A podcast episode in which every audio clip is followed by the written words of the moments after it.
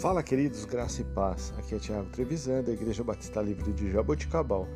Vamos para o nosso devocional 425. Texto de hoje, Mateus, capítulo 1, versículo 5. Salmão gerou Boaz, cuja mãe foi Raabe. Boaz gerou Obed, cuja mãe foi Ruth.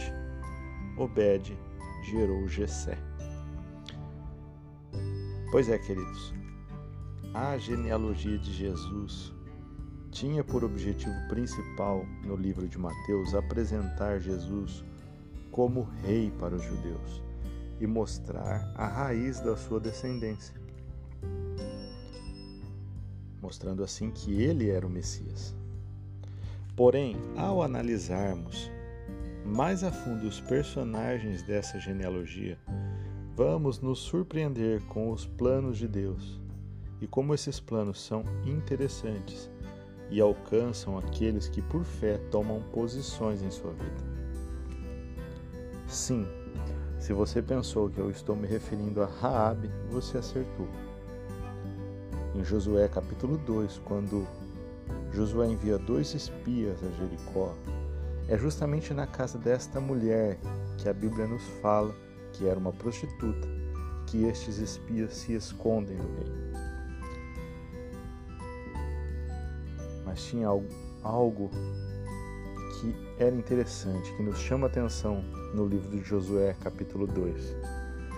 Raabe tinha conhecimento de quem era Deus. Em uma das declarações mais impactantes do Antigo Testamento, no versículo 11, ela diz que Deus é Deus em cima dos céus e debaixo dele, na terra e debaixo da terra. E a partir daquele momento, ela muda a sua trajetória e a sua história de vida. E detalhe, ela muda a história da sua família por fé por fé num Deus que ela conhecera. Não sabemos de que forma, porque a Bíblia não nos diz. Mas a fé nesse Deus deu um futuro novo para Raabe. Ela é lembrada, inclusive na galeria dos heróis da fé de Hebreus 11. Pois bem, não importa o que nós vivemos até hoje, se por fé tomarmos uma posição de nos voltarmos a Deus, Ele pode nos dar um futuro o qual jamais imaginamos. Tome hoje a sua posição a respeito de Jesus Cristo, pois Ele é o único que pode salvar a sua casa. Medite a respeito disso, pense a respeito disso.